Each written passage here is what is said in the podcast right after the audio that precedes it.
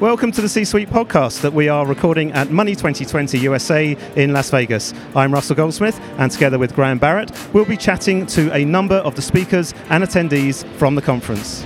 We're producing the show in partnership with Instnt, a leader in fraud insurance technology and a five star sponsor of Money 2020. We hope that through these short conversations with CEOs and senior executives from banks, credit unions, and fintechs, we'll provide you with a real flavour and understanding of the topics and issues being discussed here at the event. Okay, I'm here with Jyoti Menon, VP Product Lending and Mobile at Bread Financial. Lovely to see you at the Great show. to see you. Thanks for having me. Very excited to be here at your booth. Listen, we're here at Money 2020. What do you see as the key talking points Yeah. this year? So I always love coming to Money 2020. So I'll open with that. It's always fun to see, you know, old friends, new potentially new colleagues, now doing podcasts. Who knows what's next? Um, I think this year is really going to be about back to basics. They even mentioned it on their website for this event. I think it'll be a lot about how we look at fraud in the market, security. I think our customers are really looking for safety and soundness in all they do in the um, payments world, whether it's lending, whether it's cards. So I think that's really going to be a big focus, and even in just different meetings already around, you know, how do we how do we do better about knowing our customer and offering them the right solutions. Well, I'll come back to fraud in a minute, actually. I'm keen to get some of your ideas around that. But let's just kind of go back to the start of the journey, if you like. What does the customer onboarding process look like at Bread? Yeah, so we take a lot of pride when we think about our merchants and our customers and really being as bespoke and white label for them as they like. So as we think about our merchant partners, we really look at, you know, what is their company, what is their, you know, what are they selling, right? Um, and what's important to them in terms of what they're offering their customers. So for example, you know, if they're really big on rewards, how do we give them the right rewards program to drive loyalty? So that's a really big piece of this puzzle. The other is also around once someone is a customer, how do we make it as simple as possible to service their account?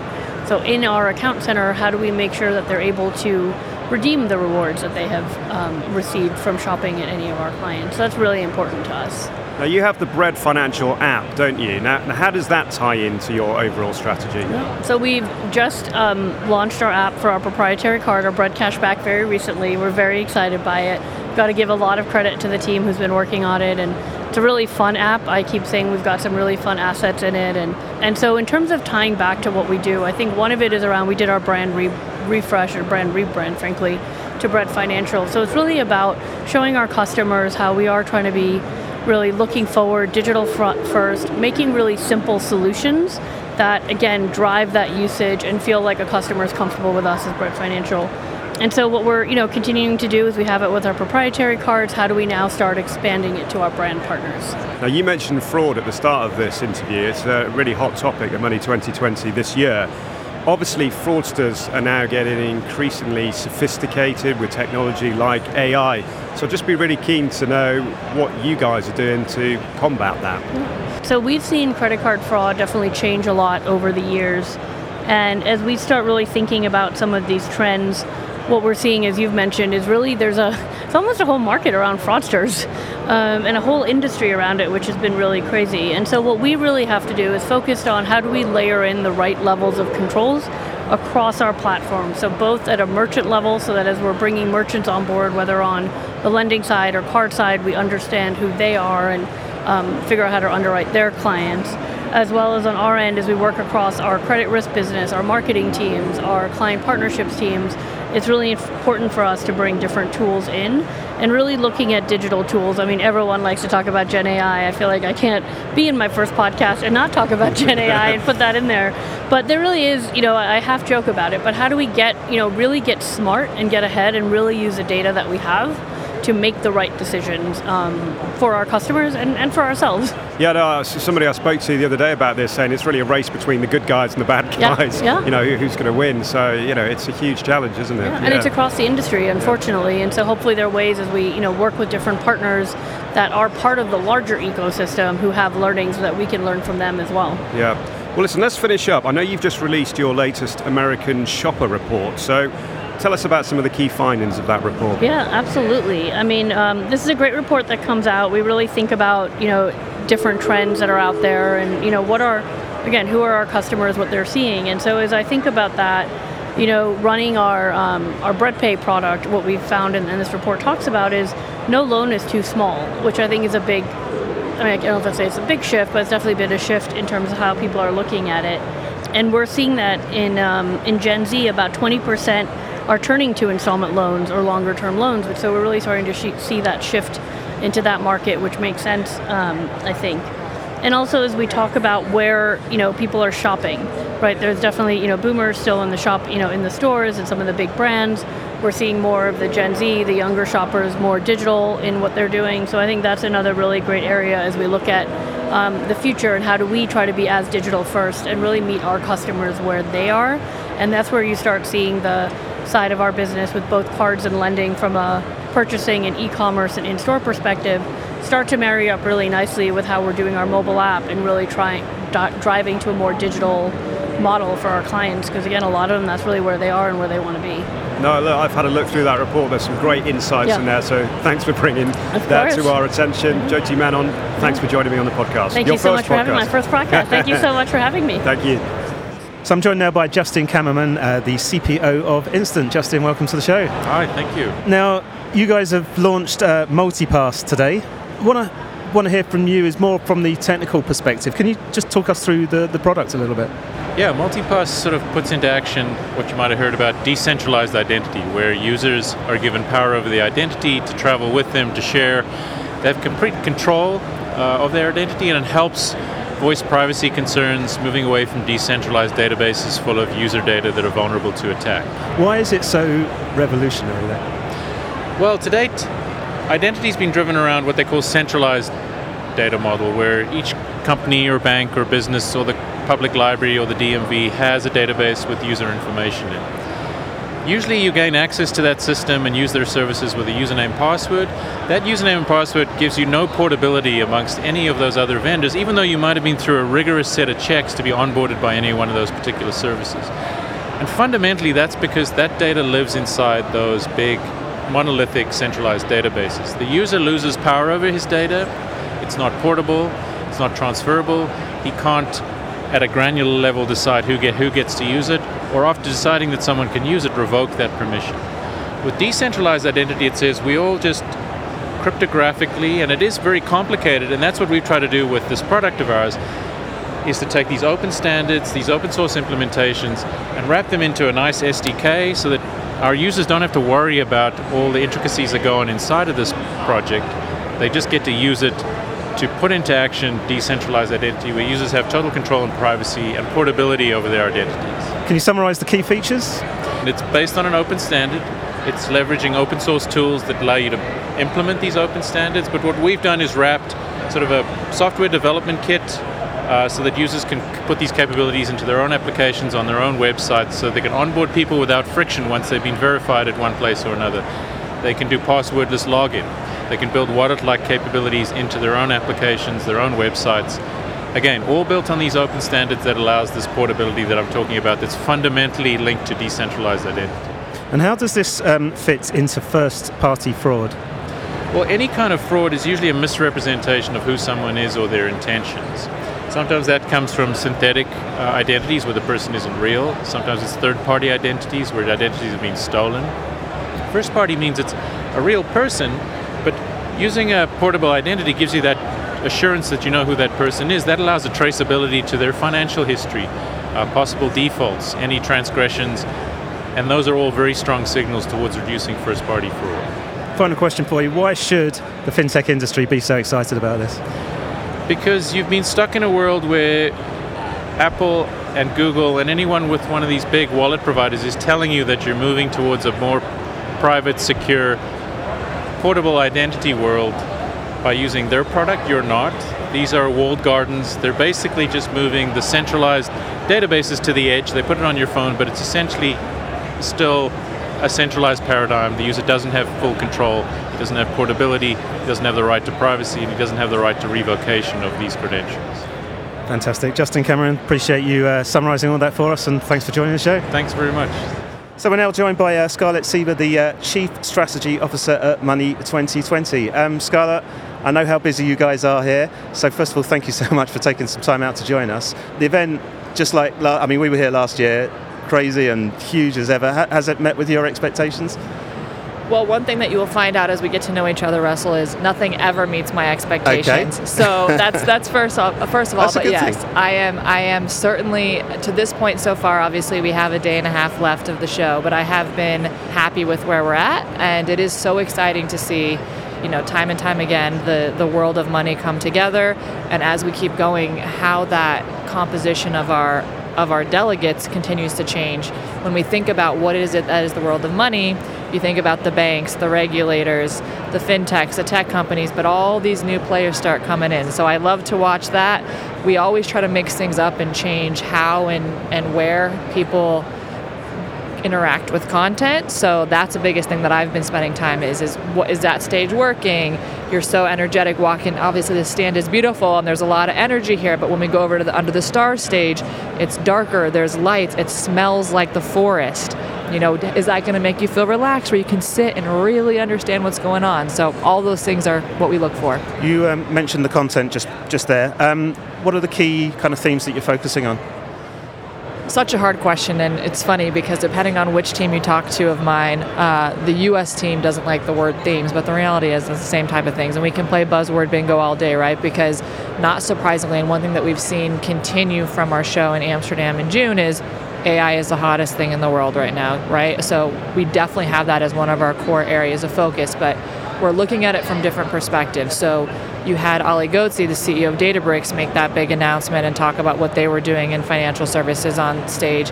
A company valued at over $40 billion just had 500 million in investment.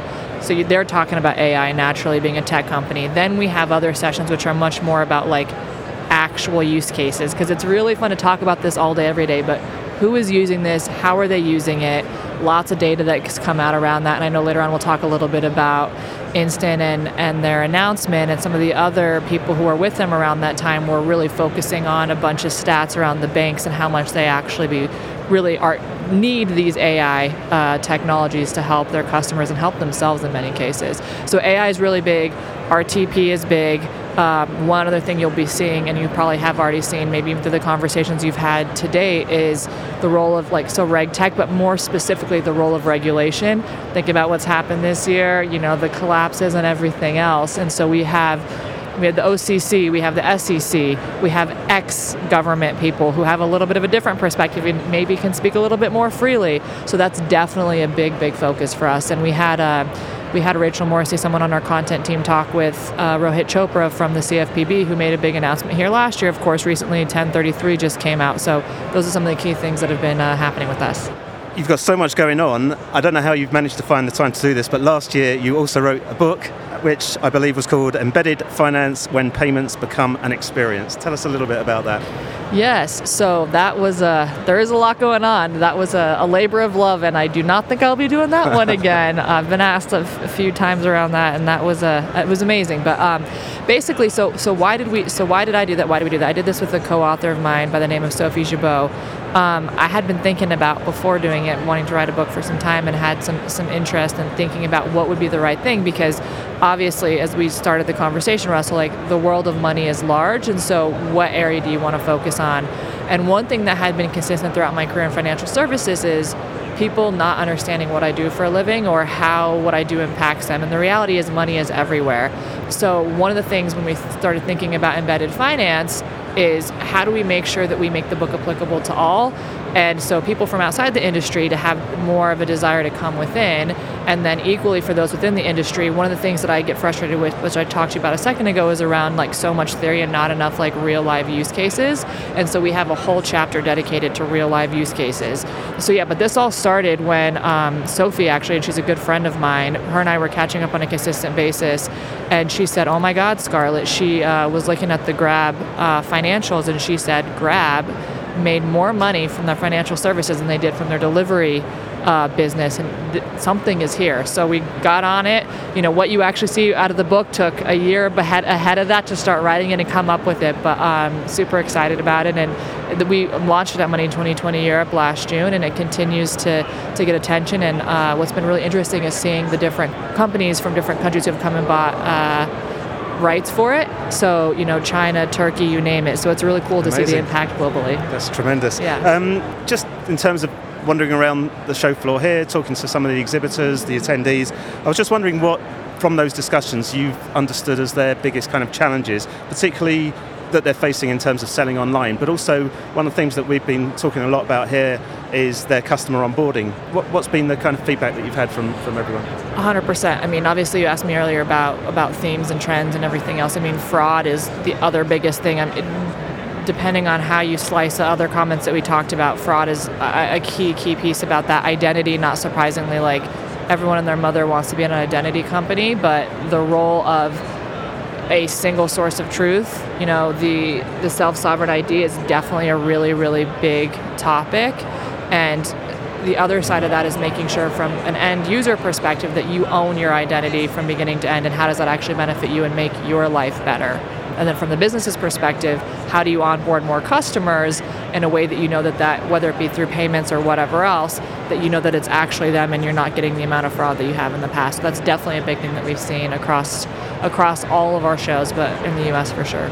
Uh, now, you touched on this earlier. Just the last question for you. Um, we're obviously recording this with our partners Instnt on their booth. Sunil Madhu, their, their CEO and founder, used Money 2020 to launch their big announcement, Multipass. How important is it for you to have that kind of announcement at this event? It is really important. So, fun fun fact about Sunil and I, uh, I've known Sunil for almost a decade now, and actually, I was an entrepreneur not in fintech and uh, I had a tech startup as well, and I became a finalist at a startup competition for BBVA, the big global bank. Oh, right. And Sunil's previous company was also a finalist, and Sunil was on stage and actually won said competition. So I've known him since before I was ever in so there's fintech. no bad blood there, though. No, absolutely not. Absolutely not. It's been really interesting to see how how he's continued to evolve and grow. But as part of that, so back to the part of your question, which is really about for me, and I, I, take this, and my team knows this, I take a ton of responsibility, and there is a bit of stress related to that. Of we set the pace for where the industry is going, and what happens on our stages, the world reacts to. So we always try to prioritize making sure that when we think about who are the companies that we want to elevate and tell those stories, it's really important. So the fact that Sunil and Instnt chose Money 2020 A is always an honor because I think being humble is really important, and you can't ever expect that that's going to happen. But I think it is a testament to what we've been doing more broadly, which is when things happen here, they go global, and um, you know we've seen such a, a positive response. You know, Apple, Apple Pay. Uber Money, all these things started, um, and they chose to announce here, and we have some other really interesting announcements coming. You know, we talked a bit about embedded finance earlier. The co-founder of Clear is here. I'm doing a session with him later. So I, it's just another example of what this looks like. But yeah, super honored that uh, Sunil and Instnt chose Money 2020 to make their announcement about MultiPass. And it, I'm looking at the beautiful screen happening behind you as it's happening. Yeah. So um, it's really exciting to see that. That's great. Well, listen, um, thank you so much for taking some time out of, I know it is a ridiculously busy schedule. But uh, for now, Scarlett Sieber, thank you for joining us. Thank you, Russell. Thanks. Okay, I'm here with Mark diTargiani, who's the Senior VP Venture Banking at Pacific Western Bank. Nice to see you, Mark. Good to see you, Graham. Well, tell us a little bit about Pacific Western Bank. So, Pacific Western Bank is uh, a community bank with a uh, venture banking branch. I work in the venture banking group, and we bank and lend to early stage startups that are VC backed, both in technology and in uh, life sciences. What about the onboarding then? How yeah, do you, so, you approach so that? We have a completely digital onboarding. Uh, and you know we've replaced uh, the old paper and PDF processes, and it's really important to to have that this these days because that's what our customers are expecting. You know, they want to be able to open up an account quickly and open it up anywhere and on any device, and we're able to do that. Now, listen, a hot topic at Money 2020 this year is fraud, fraud prevention. It's becoming ever more sophisticated with technology like AI. How do you respond to that? The digital account opening process is is been a big part of the response, right? And we've worked into that process a KYC and a KYB process that uh, is eliminating some of those fraudsters from ever getting into the bank and opening up in a bank, you know? And you know, we're making sure that everything's accurately corrected, that that collected, that things are accurate, details, you know, I's are dotted, T's are crossed you know, that sort of thing. And we really, again, we're allowing the customers to open up those accounts from anywhere that they can. And when you do that, you have to have those safeguards in place, right? So you know, we're working with some of the uh, fintechs to uh, to keep make that a digital process for us. Now, the other thing I'd like to ask you about is your merger with Bank of California. Yeah. So, how did that come about? So, you know, it's been an interesting year for uh, banking and for venture banking in particular. And uh, after the disruption of earlier in the year, um, you know, we got we got a little bit of the contagion spilled our way, and ended up losing some deposits and had to rejigger our balance sheet. And in that process, we approached Bank of California. They approached us. I'm not sure kind of who who approached who first, but uh, the merger was officially uh, blessed by the regulators last week. We should be closing in about a month once uh, we get uh, shareholder approval. So we're real excited to team up with the Bank of California and bring the two banks together and create a, a stronger bank and a and ultimately a better customer experience for our customers. Yeah, yeah. that- I mean, what's it going to mean for you? Is it going to be quite transformational? I think it is. Uh, You know, we, we really want to be a tech first bank.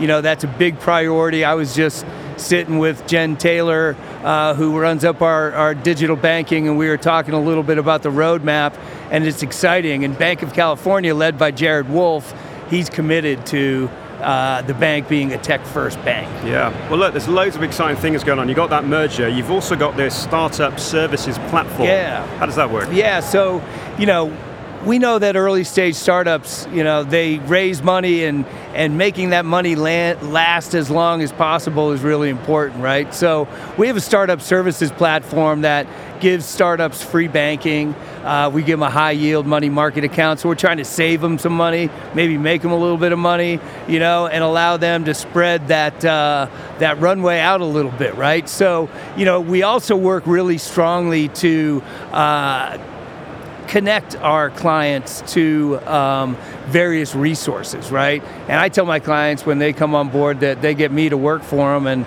I'm going to go find them money or or clients or employees or do whatever I can to help them. So that's how we, uh, you know, build that relationship with our early stage uh, Yeah. clients. Yeah, you sound like you're really energized about the future. You're looking forward to the next 12 months. Very much so. Very much so. I think you know we're gonna we're gonna see some interesting things happen in the market, but I think with our merger and the way we're positioned right now, we're ready to take advantage of it. Well, best of luck with that.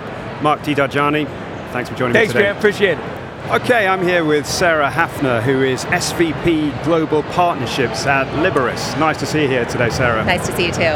How's your Money 2020 been so far? It's been great. It's amazing to see everybody here, meeting up with some old colleagues, networking, attending the events. A lot of big focus on identity this year, um, and a lot of great founder conversations. Yeah, what have been some of your favorite sessions so far? Oh, you know, I loved the one where we talked about uh, KYC and KYB and the network effects and how AI can really help with it. Love to see some of the information that's shared on more of a global scale um, with a focus on LATAM. Um, for my company, we're really expanding into new geographies, so hearing how others are doing that has been really fantastic.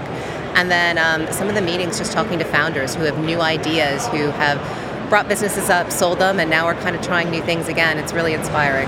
Now, Liberis is a, a leading global embedded finance platform. I hope I've got that right. How does it help SMEs and female entrepreneurs? Sure. So if you think about it, embedded finance really makes anybody a fintech. So it takes a non financial partner, such as an acquirer or a booking platform, and it allows us to embed our lending solutions into it. What that means is that merchants or SMBs who are busy doing their business can get and access finance when they want and where they want it in a format that's easy for them, they understand. They don't need to go to the bank, fill out a long application or the high street. So it's a simple thing. They're able to do it almost when we're all sleeping at night when they're having a pause of their business, and that really democratizes the access to capital for them. And tell us about this uh, new partnership you, you've got as well with this uh, Vagaro, is that the name of it? Vagaro. So Yeah. Vagaro has a merchant services division, but they're very much focused on the health and beauty space, spas, wellness, providing a booking platform and really all access to any of the merchants who are in that sector and industry. What we're able to do is to provide, uh, we're powering Vagaro Capital, which is allowing their merchants to access financing from $1,000 up to $100,000 in a four click process. So, staying within the Vagaro um, ecosystem, clicking on it and making it happen. And the 5 million that we've funded to date in the first month, about 80% of that funding has gone to female-owned businesses. Something I'm particularly proud of. So that's a key focus, is it, with your partnerships? You really want to drive that female entrepreneurship? 100%. Um, you know, I think for me, being a female, driving female entrepreneurship or underserved areas is really important. But in general, focusing on developing any small business and providing that impact to them where they might not have gotten finance otherwise. One of the things we provide is a pre approved offer. So that takes away that fear of rejection that a small business also often has when they're looking for funding. It's also easy and very transparent. Unlike things that have an APR related to it, Embedded finance and revenue based finance gives you a fixed fee up front so that small business owner knows exactly what they're having to pay for that funding and oftentimes can get funding in as little as 48 hours. And when you look at the impact that makes not only to female businesses but really small businesses overall, it allows the bakers to get back baking um, and the financiers to work on their finance. Now, give us a, a, few more insights maybe into the business. How do you approach things like customer onboarding? So, we look at customer onboarding in two different ways. One is onboarding the large partners who provide us access to merchants. That's completely white glove. These are the large companies like Vagaro, who people have heard of, or WorldPay. So that process is, you know, very much hand in hand a great partnership. But then we also need to onboard the merchants who are taking on the financing. And as you can imagine, that's a little bit different when you're talking about Jane Doe on the high street. So a lot of that is, you know, understanding who they are, checking their transaction files, what their records are, making it as frictionless as possible and as quick and easy as possible. How does that merchant experience kind of evolve then once once they've got access to your platform?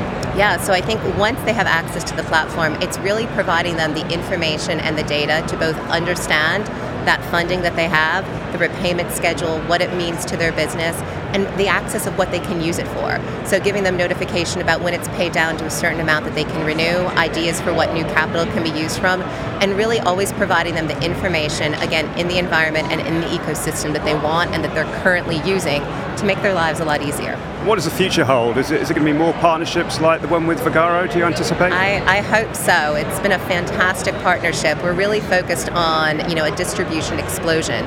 So launching in new geographies, we're launching in Canada um, this fall, and then some European markets um, in early Q1 of next year and then understanding the products and services that are like the revenue based finance that will also help a newer area of merchants in a similar manner. Well, good luck with that global expansion. Thank Sara you. Hafner, thank you very much for joining me today. Thank you. Have a great day. Okay, joining me now is Alex Jimenez. He is Managing Principal Financial Services Consulting at EPAM Systems. Alex, nice to see you. Nice to be here. Well, give us an intro to EPAM. Tell us about what you guys do. Uh, yeah, so EPAM, we are a uh, digital transformation company, and what does that mean? Uh, it, it means we, we work with organizations looking at their business strategy, which is actually where I come in, but uh, and then we also look at the experience that is being provided. So we have designers and, and, and folks like that who build great customer experiences. And then the DNA of our company, the majority of our, our, our, team is the technologists. So software developers, experts in all kinds of practices, cybersecurity, AI, blockchain, you name it. And we, we cut across uh, all industries. And while I am focused in banking in the Americas, uh, you know, we have experts in all kinds of other industries. Now, we, uh, we were together last night. We, there was a panel session hosted by our partners Instnt at a bar called Mott 32 here at the Venetian in Las Vegas, and that was all around universal identity. Give us some of the highlights of that conversation. I, I, it was great. Uh, you know, prior to the discussion I had with Instnt a couple of weeks ago, I had no idea what Instnt did.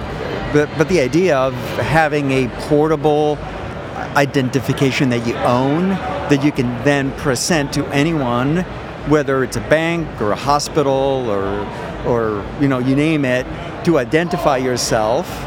Uh, but that you own that. I, that. To me, that's a fantastic idea, and the fact that you're, you know, you, you can enter all your information that's required, but you're not giving it to the company. You're pretty much saying, look, I have proof of who I am and what I'm about, and you know, given the handshake, if you will, between that, uh, you know, the, the, the, the process can start. And you get rid of all the fic- friction that we have in banking and in other industries where you have to prove who you are over and over again. I, I love that. Yeah, and how far away is this, do you think? I mean, it seemed to me on the panel session this is becoming almost inevitable. We were talking about the history of finance, you know, from credit cards, from checks to credit cards, etc., etc. Yeah. So, how far away could this be? I think it's a range of, you know, and, and this is something that we actually discussed yesterday.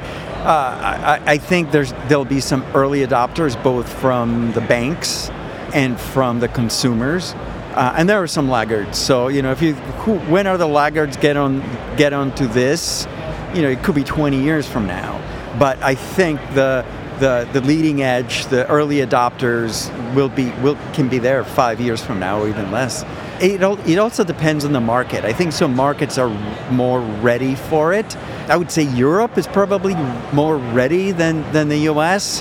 There's a lot of confusion about privacy and so on. And I, I think Europe has done a really great job with uh, GDPR and other things that has allowed people to be a little more comfortable about some things that, you know, in the US we're, we're not quite there yet. Now, you know, we're talking about some of the key topics here at Money 2020. Obviously, fraud is a huge thing, particularly in the hands of these ever more sophisticated fraudsters using AI, etc. So, what are some of the key challenges that your clients face in that space? Well, eh, the, the weakest link, it's always the human element. And so when I talk to banks about the their biggest challenges, it's always it always comes back to these stories of my client was gave their credentials or my client believes that they're paying somebody who doesn't really is who they say they are.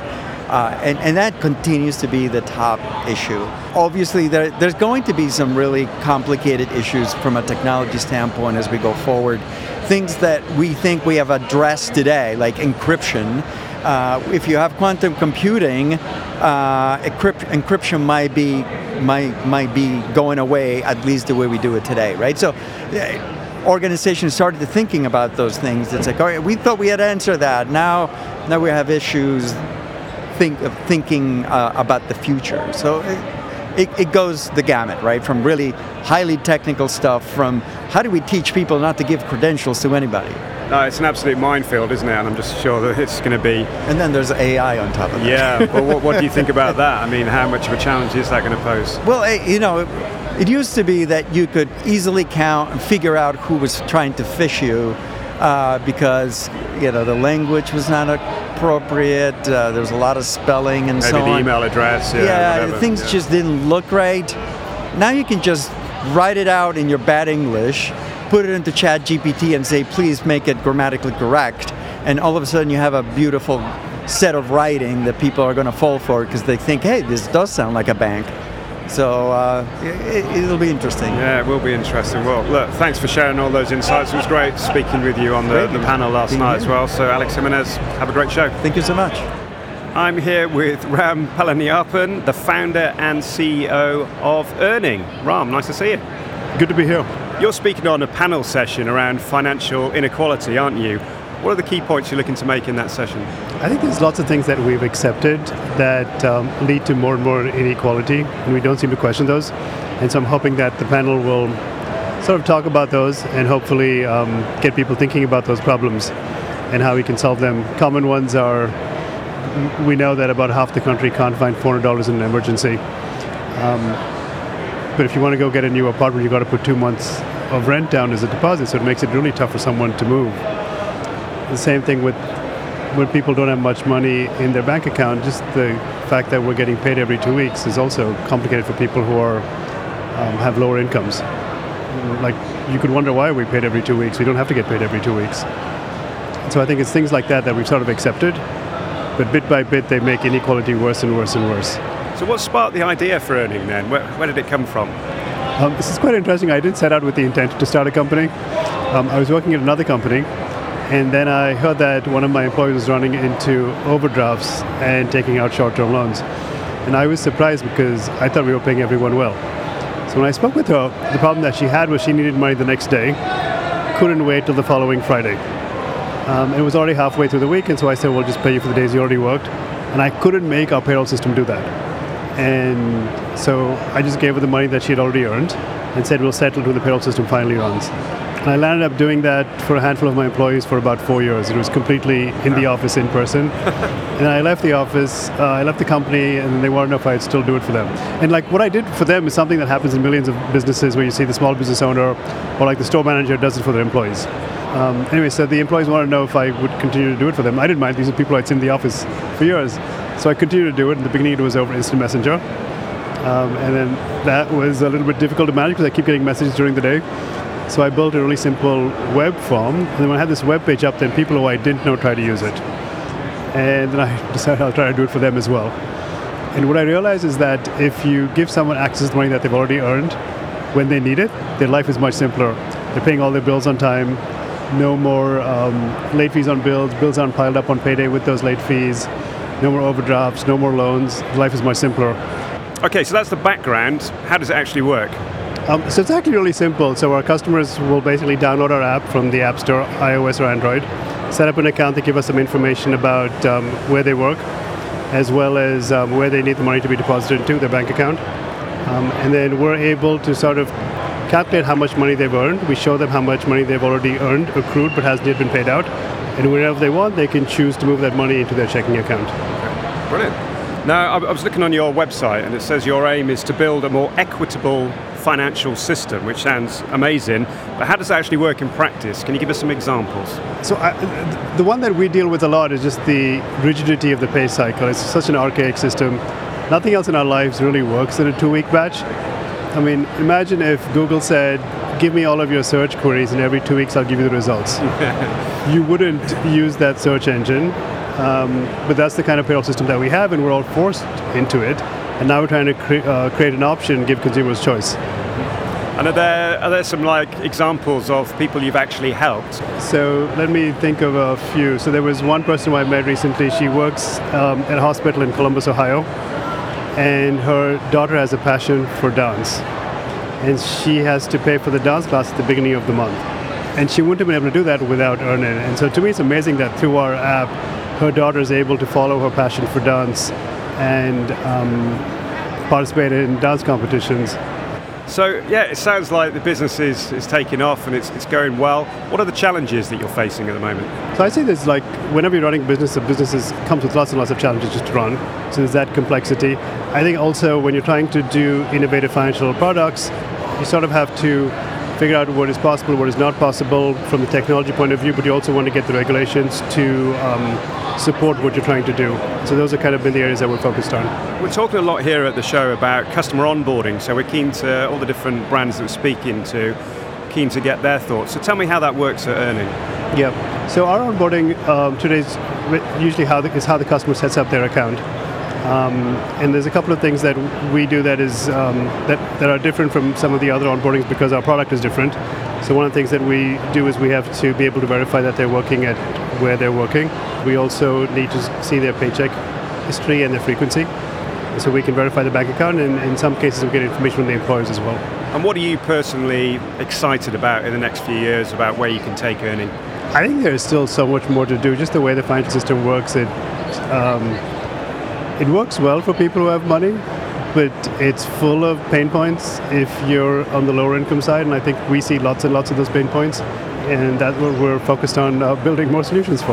Well, we wish you all the best with it. It was fascinating to hear the EarnIn's story. Ram Palaniappan, thanks for joining me today. Thank you so much. Well, thanks again to all our guests who took the time to chat with us on Instnt's booth here at Money 2020 USA. We hope you've enjoyed this episode. Please do follow us wherever you get your podcasts. And if you want to contribute to the discussion, you can find us on LinkedIn and all the usual social channels. And finally, if you'd like to get in touch with us as well, uh, you can do that via the contact form on the website at csuitepodcast.com. But for now, from me, Russell Goldsmith, and Graham Barrett, thanks for listening and goodbye.